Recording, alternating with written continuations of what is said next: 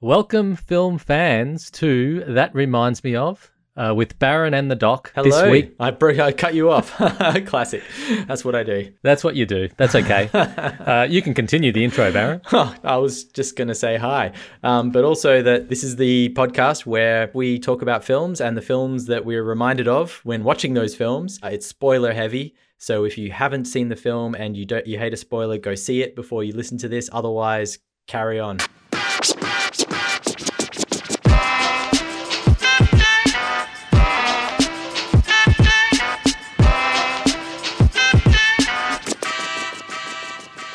And this episode we'll be carrying on with Enola Holmes, director Harry Bradbeer. It's the latest Netflix film, which is Yeah. exciting. We've been enjoying these. Were you looking forward to this one, or was it just one that you wanted to watch because it was in the in the Netflix queue? I think because it was in the Netflix queue, I'm also generally a fan of Millie Bobby Brown. I just think she's she's great, and mm. I was curious more than anything. And it looked like fun. It looked like one I might be able to watch with my girls, Yep. and it looked like a like a it would just be a bunch of fun overall. and a bit different yeah like a bit um, we haven't had a film quite like that we tend to veer towards the more adult themes Right. Yep.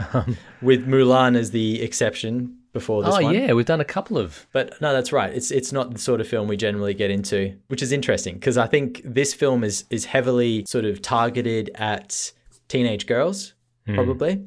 And here you've got two two dudes, uh, middle aged dudes, I guess.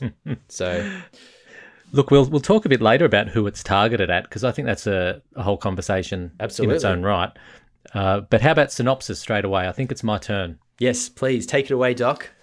Okay, well, this is the story of Enola Holmes, who is the younger sister of the famous sleuth Sherlock.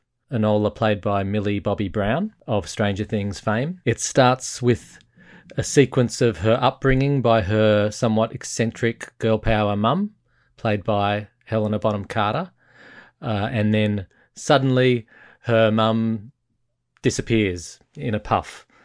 And that sparks her two brothers, Sherlock and Mycroft, to come back to the family home and reacquaint with Enola, who they didn't know very well. And they find that she's kind of like a wildling child and not not at all what they think a woman a young woman should be. Uh, they want to send her off to finishing school. She wants to go on a search uh, to find her mum. Instead of going to finishing school, she finds some clues about her mum's whereabouts and gets on a train to London to solve the mystery. She gets sidetracked by plot B, which is that um, this young chap called Tewsbury, uh, who has his own dilemma. He's being chased. He's got the classic guy with the funny little hat chasing him. That's that's right, one of those ones. Yes. And and the the remainder of the film is really these two two plots side by side. One is Enola uh, helping Tewsbury to not get killed by this guy who's been paid by by his family, nonetheless, to have him have him dead, and also her search for her mum. And ultimately, she finds her mum. She saves Tewsbury, and who conveniently ends up being a lord who has the final passing vote for some bit of important legislation to give women uh, rights of some description. I can't remember what they were. Suffrage, I think it was, or that, at least that was part of it. Well, yes, that's that's what she finds. Her mum, Helena Bonham, Bonham Carter, has run off with the women's suffrage movement to do all these sorts of um, violent political acts in in the name of women's rights. That's right. And I'll just add the uh, the final kind of bow that's tied off is that she wins the respect of her brother Sherlock Holmes by the end, which is seems to be important. And that's probably because he's just the most well renowned, you know, detective in the in the land. He's famous for it. And uh, she's a detective in her own right, but she has to prove herself throughout all of this. And does she prove herself to you, Baron? Did you enjoy Enola's story? I actually really enjoyed this film. I had a great time watching it. I my my daughters did not enjoy it. They were too young for it, I think. Hmm. So I think we got five minutes in, and I I I just hit pause and said, okay, Uh, we'll just wait. We'll wait till the girls are off to bed because they're, they're not into it. And I guess the age range, so my oldest is nine. I hmm. feel like the age range is maybe starts off around 11 or 12, and maybe it's in that zone 11 or 12 to 16, say, which is fine. Edith and I watched it and we had a great time. We thought it was really fun. Hmm. And I think the reason it's fun is not so much any of the plot driven stuff that you've just talked about.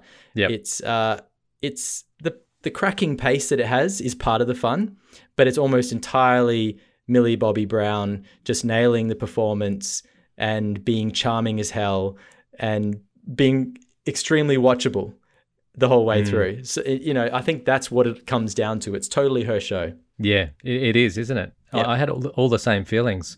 Uh, I, a few minutes in, I was worried. I was quite nervous. Like the whole um, breaking the fourth wall is a big feature of this, and she's always talking to the camera. And in the first few minutes, while I was enjoying the pace, I was worried that I would that would really wear thin. Um, I think one of the first jokes was when she fell off the bike and said cycling is not one of my core strengths. yeah, And- that's all right. I, I had the same at that moment. I was like, "Oh, this could go downhill quickly." if I if I saw that line again, I think I'd like it because she really won me for the rest of the film. But I thought it was a pretty lame joke to to open with. Um, I agree. and yeah, I was worried, but not for long. We've talked about the four, breaking the fourth wall a couple times. I can't remember when or why, but we have. And this film is just so heavy with it that it it merits a long discussion. I think just to get to just to talk about when it works, when it doesn't, and you know it can it can really break a film if you do it wrong, which I don't think is what happened here. I, I think you're right. It looked like it could have gone really off, but uh, Millie is a good enough actress and charming enough to carry it, and I think charm is a part of it. If you're going to break the fourth wall, that character has to win you over. They have to be charming as hell, and you have to want to have a chat with them on the side of the story going on. It's a, like Ferris Bueller. They need to be as charming as Ferris Bueller, which is what we've got here as well, I think. Yeah, she was. I agree. You talk about it, the possibility of it breaking a film. Like maybe that's why it's called breaking the fourth wall. exactly. Yeah. Uh, because it it it really is break it, it's literally breaking the convention of film and if you're going to break the rules you really need to know how to do it properly but she she did it great one of the bits that stood out to me was the the, the guy was trying to drown oh, her Oh, in the, the, drowning water scene. Oh my gosh. and then she winks she winks at you under the water and that was just beautiful that wink was partly grotesque and and partly charming. It was there was something about it that made me sit mm. up and just go, "Oh, that was strange," but also amazing. You know, what a cool Yeah. idea. What a cool Yeah. idea. what else on on breaking the wall like i think you, you mentioned we've talked about it before i remember in uh, Da 5 Bloods that might have been Yes, it when that's it was right. just one sequence that was kind of out of keeping with the rest of the film so it took you by surprise which i, I liked Mm. um, this is more part of the film's dna Yes, that's right. Yeah, um, Da 5 Bloods felt like a that was a Spike Lee take on breaking the wall, and it was and it's something he's done before. It's almost done as a, as a separate technique to this. I think it's it's it's its own category. But yeah, that's probably what got us talking about it last time. It's interesting. So this director, uh, you said his name, Harry Bradbeer. Uh, he's done a ton of TV, but most recently Fleabag. And Fleabag, if you've seen it, is heavy on this technique. There's lo- loads of breaking the fourth wall, loads of little winks to camera, little little looks uh, at just the right moment, you know, which basically brings the audience in as like in in on the joke and makes you alongside the main character able to laugh at the other people in the scene, which is a really interesting technique. Uh, and it's the same things used to great effect in this, as as well as just being almost like a a way of delivering narration or that inner world of the character. Yeah and, and straight off the back of last episode's film um, what was it called it was so memorable uh, The devil all the time. the devil all the time. Yeah. We were so critical of the device used to tell the story, being the narration. Yeah. And here they doubled down on narration and looked you straight in the eye and gave you the narration. And the other one didn't work, and this one did. Yes. So one of my favorite variations of this, or or um, shows that uses this. Uh, I, I'm, I'm not. It's not really a, a reminds me of aside from this one technique, House of Cards. Like if there's Yeah. if there's a show that brings you in with this technique, it's House of Cards, and it brings you into the into the that the room of politics, you know, in in in a way that just watching the scene play out never would. You know that that was really spellbinding when that first appeared, wasn't it? House of Cards, because even though we're all familiar with the device of of of breaking the wall, I felt that that one kind of broke new ground Mm, in a I way. I don't know if it was just doing it in such a in that genre of show, perhaps like something that is very West Wing like, and then suddenly you're transported out of that and you're or you're brought into it through through that character. But it really it really um changed the game for Yep. this ty- type of thing. Absolutely. And everything Kevin Spacey's personal like his his his life aside and and the, the reality of who that person is, right? He's a charming bastard. Like and he Yeah. pulls it off so so well and he's just a, he's also a great actor. So um you know, I think the way that he could carry that in that show is what we see with Millie in this in this show as well. Like Well, let's talk Millie. So you you love you loved her before this, so you really rate rate her in general. I just I'm I'm a huge Stranger Things fan. I Yeah. I, I love that show, and I think she's great in it. Um, I also like that. Well, I think she's.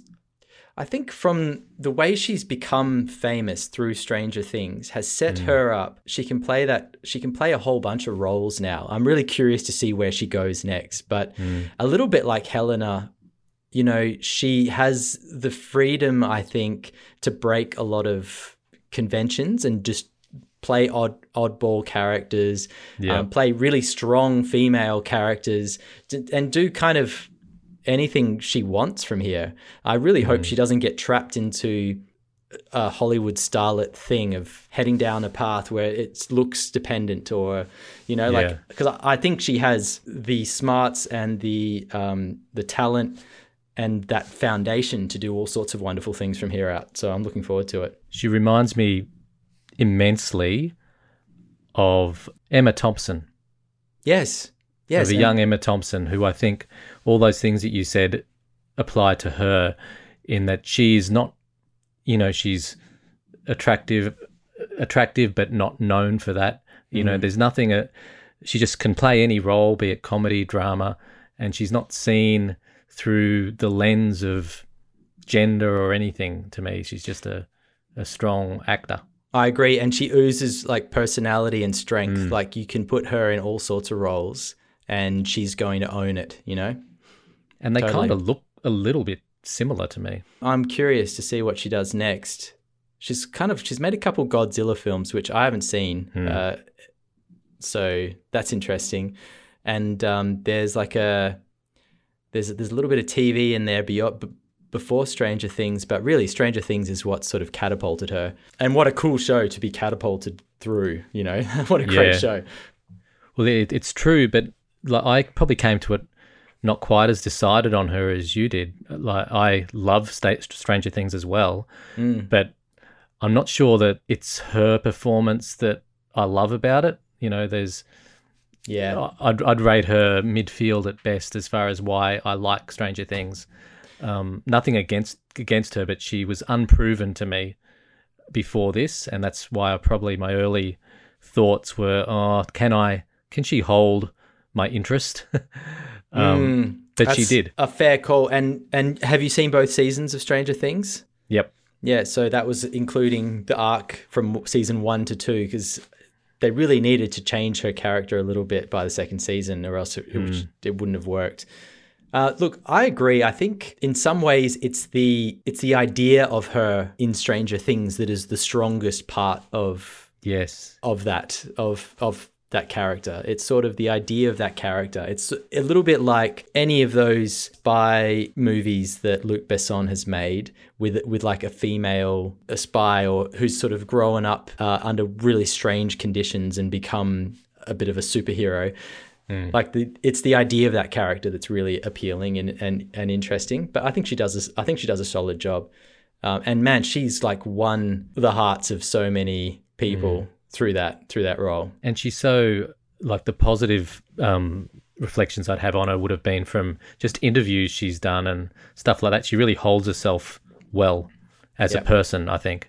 I think that's part of it too. Definitely. Speaking of women, uh, this obviously had a from the very start had a strong female feminist um, girl power message to it. Uh, Yes. set up very nicely in the relationship with um, Helena and Enola in the, Yeah. in the start. What did you make of that theme? Like, like sometimes for me, it can be a bit heavy when that you know the feminist stuff is is rammed down your throat. Did you have any thoughts on how well or otherwise this was done here? I thought it was a little heavy handed, but then I also think that with young adult books and films, sometimes you can get away with that. Hmm. You know, like y- you can play the themes harder than than you would in a in a more adult film and I think it's okay. You kind of get away with it because you know what you're in for. Like, you hmm. know, and the fact that the guys are sort of so useless, all of the men are useless, like that bothers me usually Yeah, you know when when a film is trying to sort of tip the balance one way and it goes too far. Yeah, uh, but at the same time I didn't mind it. And and H- Henry Cavill who who plays Sherlock Holmes is just like such an Adonis of a male. Like he's just Yeah. like the ultimate man right? Um, that I was joking with Edith like there's only so many films you can put that guy in and take him seriously and they all have to be like Superman basically. Yeah. and uh, and the fact that they they made him Sherlock Holmes was kind of funny. Like he's Mm. it just that just made me laugh. You know that the greatest mind is also the the most attractive muscular person in the in the world as well. Well, I really liked him for starters in this role. I thought he was so generic in a way, like, uh, but also, um, I don't know, true and honest. Not not perfect because like he's complicit in a lot of the, you know, bad behavior, but just a, a real um, steady center of the film. Like you know, the the whole storyline is based on the fact that she's his sister, so he really is a central thing and to have him so stable in a way really grounded the film in in something but as to all the the feminist stuff that I, I would normally think that's heavy handed but it didn't play that way for me at all i thought it was really nicely done throughout Oh, Um, good. I felt like you, and I think this this goes goes into the um the positive effect of the breaking the wall stuff. She brought really brought you in as an audience, so you're cheering for her. You're not cheering for feminism or anything. You're just going on this journey with her, and you're interacting with an environment that's oppressive with her. So it's almost not even a woman's perspective. It's just a human perspective, and Mm. um, I I just bought into it. I thought it would be as good a film for a little boy as it would be for a little girl.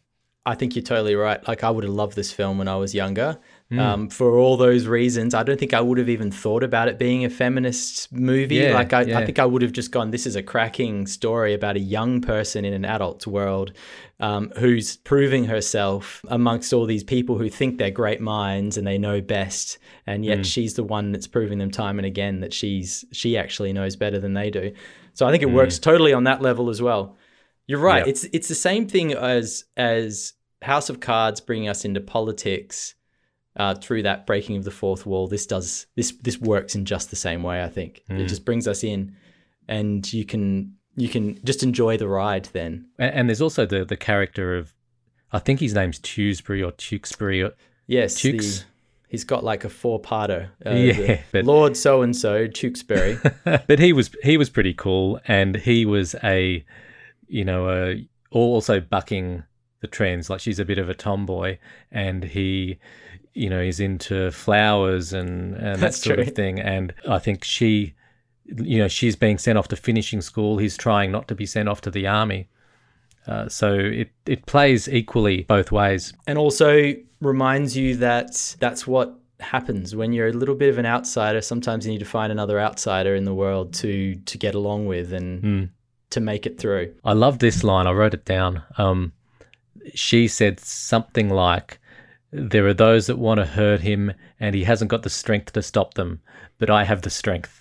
That's exactly right. I thought that just summed it summed it all up, and that's such a powerful message. And I can just imagine being a little chick, sort of, and just thinking, "Oh, I've got the strength too. Yeah, that's true. I can do anything." There were lots of uh, there were lots of good themes like that. Like there was the um, jujitsu move that she never could quite nail, the corkscrew, Yeah, yeah. which you knew at some point, well, towards the end, was going to come into play, and she was going to nail it, which she does. Hmm. Um, on the the theme of all the the men kind of being useless or just sort of not really what the stories are surrounding, and the women being the the main power here. Um, There's ma- major spoiler here, but there's the big twist at the end where you discover that it's not the uncle that's the big bad guy; it's the grandma who you've met early on and thought was a good was a good guy, and turns out to be the the major schemer in, in, in the whole thing. That was a great twist, wasn't it? Yeah, so it was the good. again the um the man who was meant to be the yeah the the bad dude ends up being completely you know pathetic and nice guy and uh yeah a lot of power Yeah. in being the evil the Mm. evil one as well. Interesting choice that the only man sort of getting his hands dirty throughout this whole thing is the the bowler hat dude, the the little creepy assassin who's who's chasing them around the whole time. Mm. Yeah, interesting. But it, it works. Wouldn't have thought it. Would never didn't think about it until just now that um, he's really the only man that seems to be in there making moves. Um, the rest are sort of off to the side while the women make all the moves. He's just a cartoon device though, isn't he? That's true. He's Absolutely. got no real um character or presence or anything. He's just no, he's the man. The man with the scar on his face, basically. I don't know if he does, but you know, like in every other film, he'd have a scar going across his face like this, and Yeah. a funny hat or a funny mustache, and that's sort of how you know that he's the bad guy. Yeah. Pockmarked. exactly. Yeah. that's right. How about the look of the film? Like do you have any thoughts about Well, I had a quick look, and uh, Giles Nuttgens.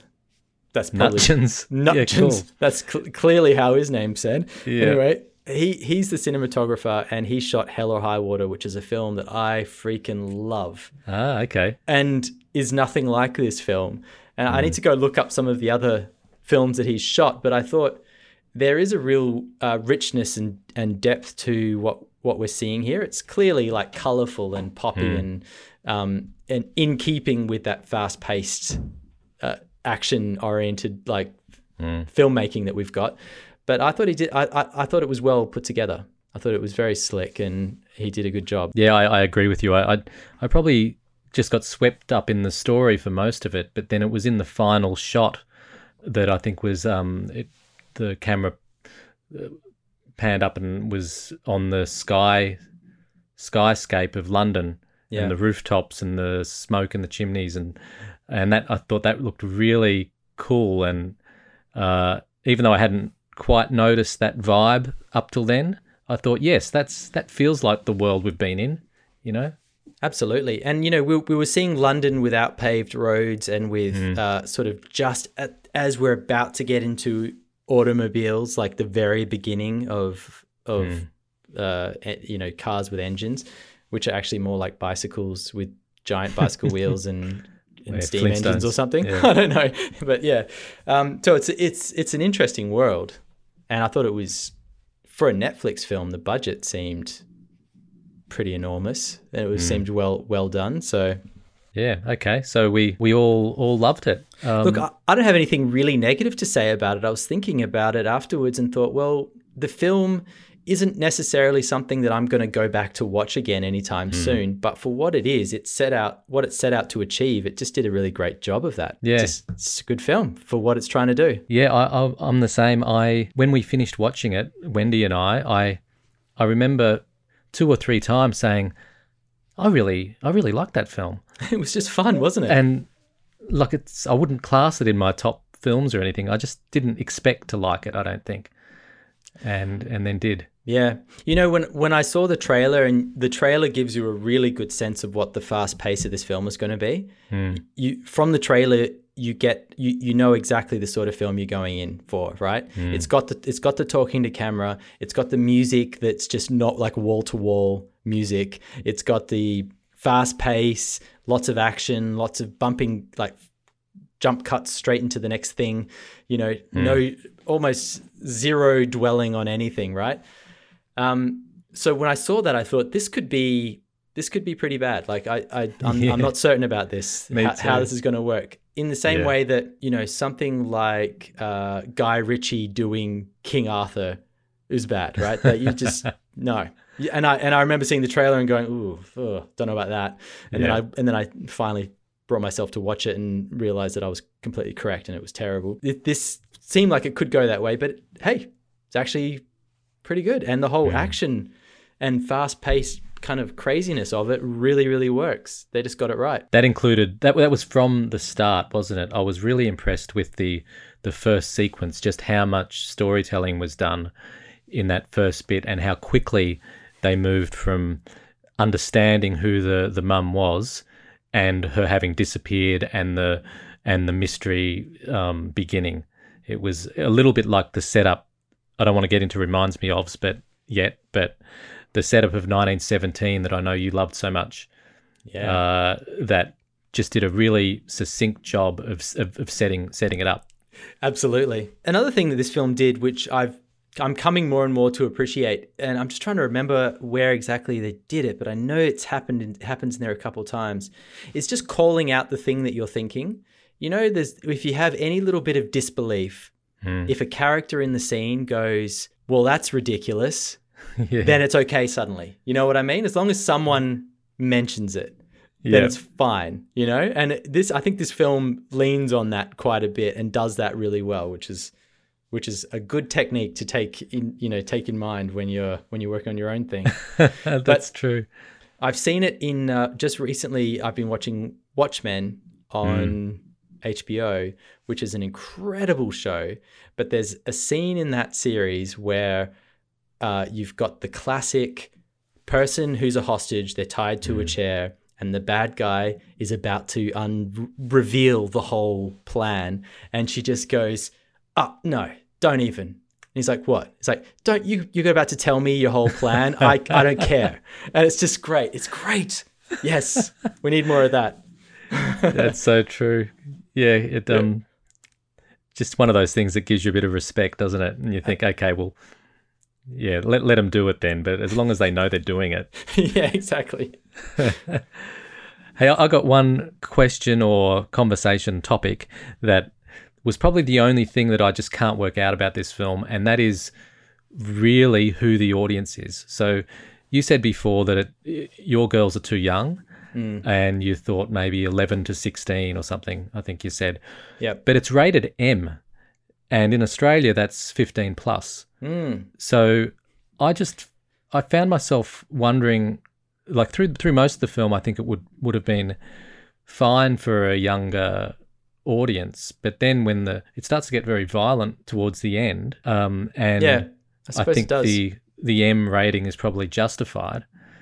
Uh, but then I thought, well, if it's if suddenly you're not meant to see it unless you're 15, then maybe you're too old. I agree. I agree. I think a lot of this messaging seems like it's targeted at like a 12 year old, you know, like Yeah, this is this is formative stuff. You're a young woman becoming well, you're becoming a young woman, right? And these are the sorts of things you should start thinking about. By 15, you're sort of it's not that it's too late, but like a lot of the messaging seems like it's targeted just at someone a bit younger. Hmm. you're interested in different things. Yeah, that's 15. right. That's right. That's right. You're not off solving uh, solving Nancy Solving- Drew riddles yeah, exactly with That's Scrabble right. pieces. No, that's right. Uh, Exactly. so that, that that's a that is a problem for me. I I enjoyed it because I just channeled a twelve year old girl, I guess.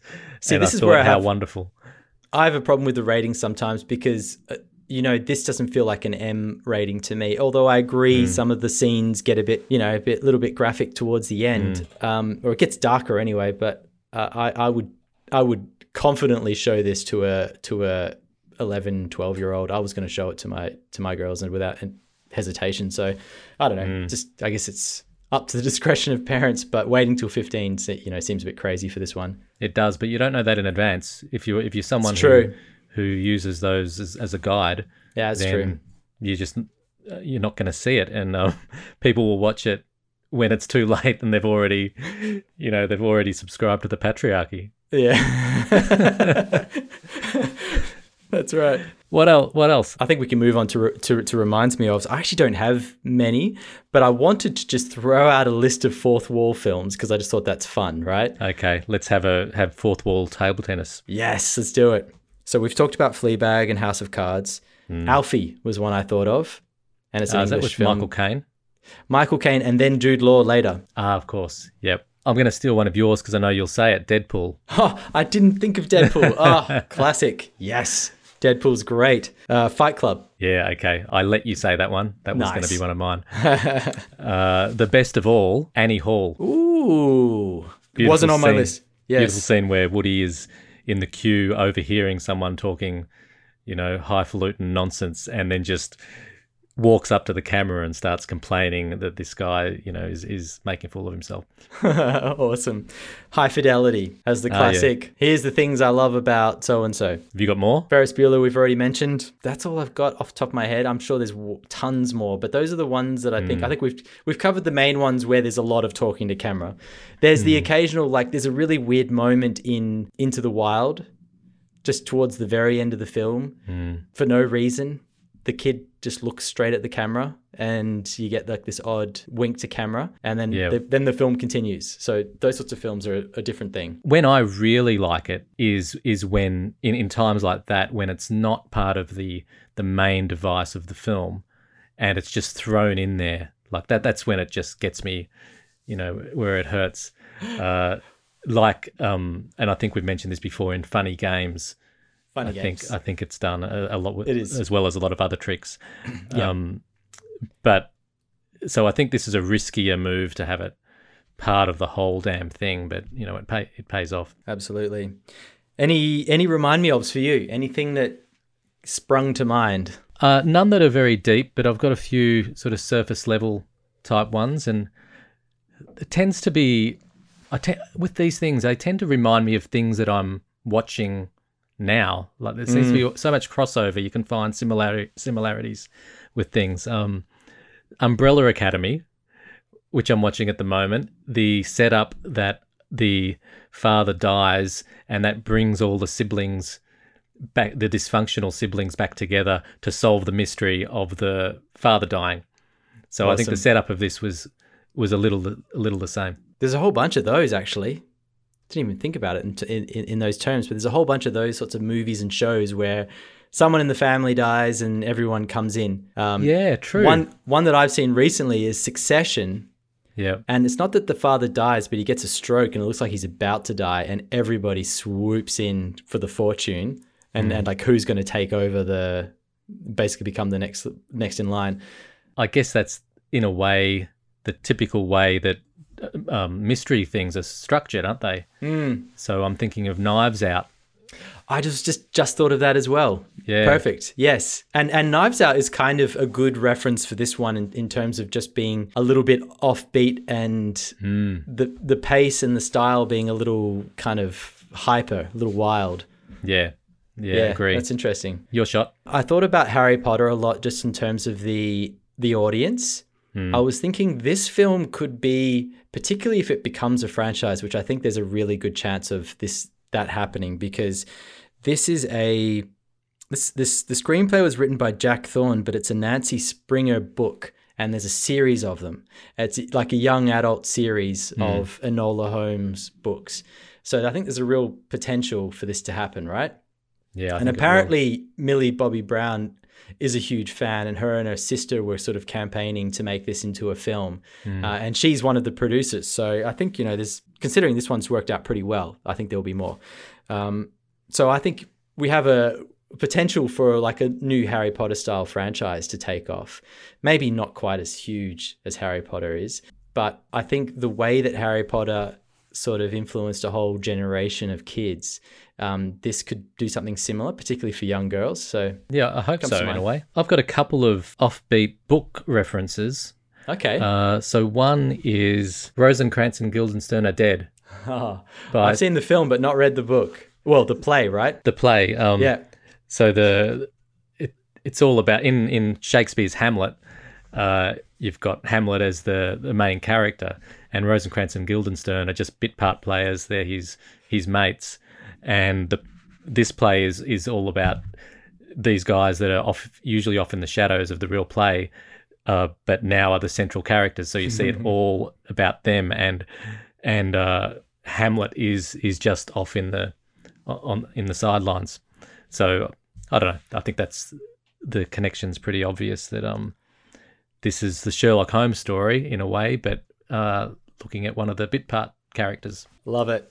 Hey, Tom Stoppard did Shakespeare in Love as well, right? Yeah, yeah. Are you a are you a fan? I've never really dwelt on it. I'm. I think I'm a fan. Just I, I know that he's a talented bloke, and that play is good. And I think from memory, I enjoyed the film. But I'm not a fanboy. I, I just respect him. I think. I, I really liked that film. It's funny. It's one of those ones that um, people sh- crap on a, a bit, but I thought it was it was just I thought it was a great film. Um, I'm I'm always curious because it, it you know like Rosencrantz and Guildenstern feels like a more serious Tom Stoppard thing, right? And Shakespeare in Love feels like something a little more frivolous and a little Hollywood in the end. Um, and I wonder how people who are who are big fans rate it. Well, I, I would say Rosencrantz and Guildenstern isn't serious at all, though it really is. They're almost comic characters in the play in Hamlet, and and that continues on in the Stoppard's play. Sure. Yeah. Any others for you? Uh, another one from left field is "The Naughtiest Girl in the School" by Enid Blyton. I don't know this Does that one. ring any bell? no. Did you ever read Enid Blyton as a kid? I don't think I've ever I don't think I ever have, no. I've seen the books around, but I've never read any. She wrote things like "The Magic Faraway Tree" and "The Wishing Chair" and all these sort of magical You know what? Can't. I have I have picked up the magical faraway tree and read some of it to my girls at, at some point. So I have. There you go. It's fantastic. It was Yeah. my favorite book for many, many years. but my Really? s- My, second favorite was The Naughtiest Girl in the School. and it it has a a female lead and um, she is she gets sent to boarding school and she's an absolute rat bag and she just will not conform and uh, and just it's her adventures of you know bucking the system Uh, I love it. I think I think she ultimately becomes a good girl and does um, conform a little. So I'd have to. I don't think I ever will reread it, but um, And would you recommend this for a nine year old girl? I don't know. I would have, I would have back in the day, but things have changed, haven't they? I, I don't. I just don't know how progressive Enid Blyton really was. If you, if you were to read it again, Interesting. so I'd, I'd want to skim Well- through it first before recommending it. We've been making our way through um, the Narnia Chronicles, and that's pretty old fashioned as well. Like the the girls get pretty. I mean, if you if you the girls get pretty lame stuff, right? And the, the boys both get like swords and cool cool cool shit, right? so, um, yeah, there's plenty of that. That's for sure. Well, it's funny that like that naughtiest girl book, you know, I was just a a little boy that you know loved the usual boy stuff, but Yeah. then this one really, really um, spoke to me, and it said it was all about a a little girl. Um, so I think we're capable as as humans to to um, Absolutely, as long as we've got parents that aren't going to shut Yeah. that down, right? Totally. I think that's all from me. I um I, I had a, a note about Wes Anderson just with the pace and the color. Oh, I like that. Yeah. Um, another about Miss America, the series of um, Cate Blanchett played the role of uh, a true story of woman kind of arguing against the equal rights movement, which reminded me of the grandma who was sort of standing in the way of progress. she wouldn't be playing the character. There's a woman. I was just listening to a story on Ruth Bader Ginsburg, and there was talking about how she had sort of come up against a woman in the US that had sort of fought really hard for the, like you're saying, the opposite of of more rights for women. Um, That's the one. that's the one. Okay, interesting. Great. Yeah. That- yeah, I've forgotten her name. Um, She's that- she's the one that basically makes the argument that women will lose lots of privileges if they have if they suddenly have to go to work and do all these other things and that that men do. yeah, it's it's Yeah, a right. it's a great series. It shows all angles of of the debate. Like um, and, and you you with you with all the characters at once. You just, you have sympathy also for Cate Blanchett's character, Yeah. mainly because she does such a great job of it. Yeah. Killer actress. Hmm. Well, I haven't got any more myself, but we've we've gone through a bunch anyway, so it's great. I think we've done our job. I think so. Well, next week I can't even remember what we're thinking about for next week, but it'll be something good, I'm sure. No, let's um let's talk about it offline and just bring another jam-packed show to our viewers and listeners next next episode. Absolutely. All right, cheers doc. Have a good one. See you, Baron.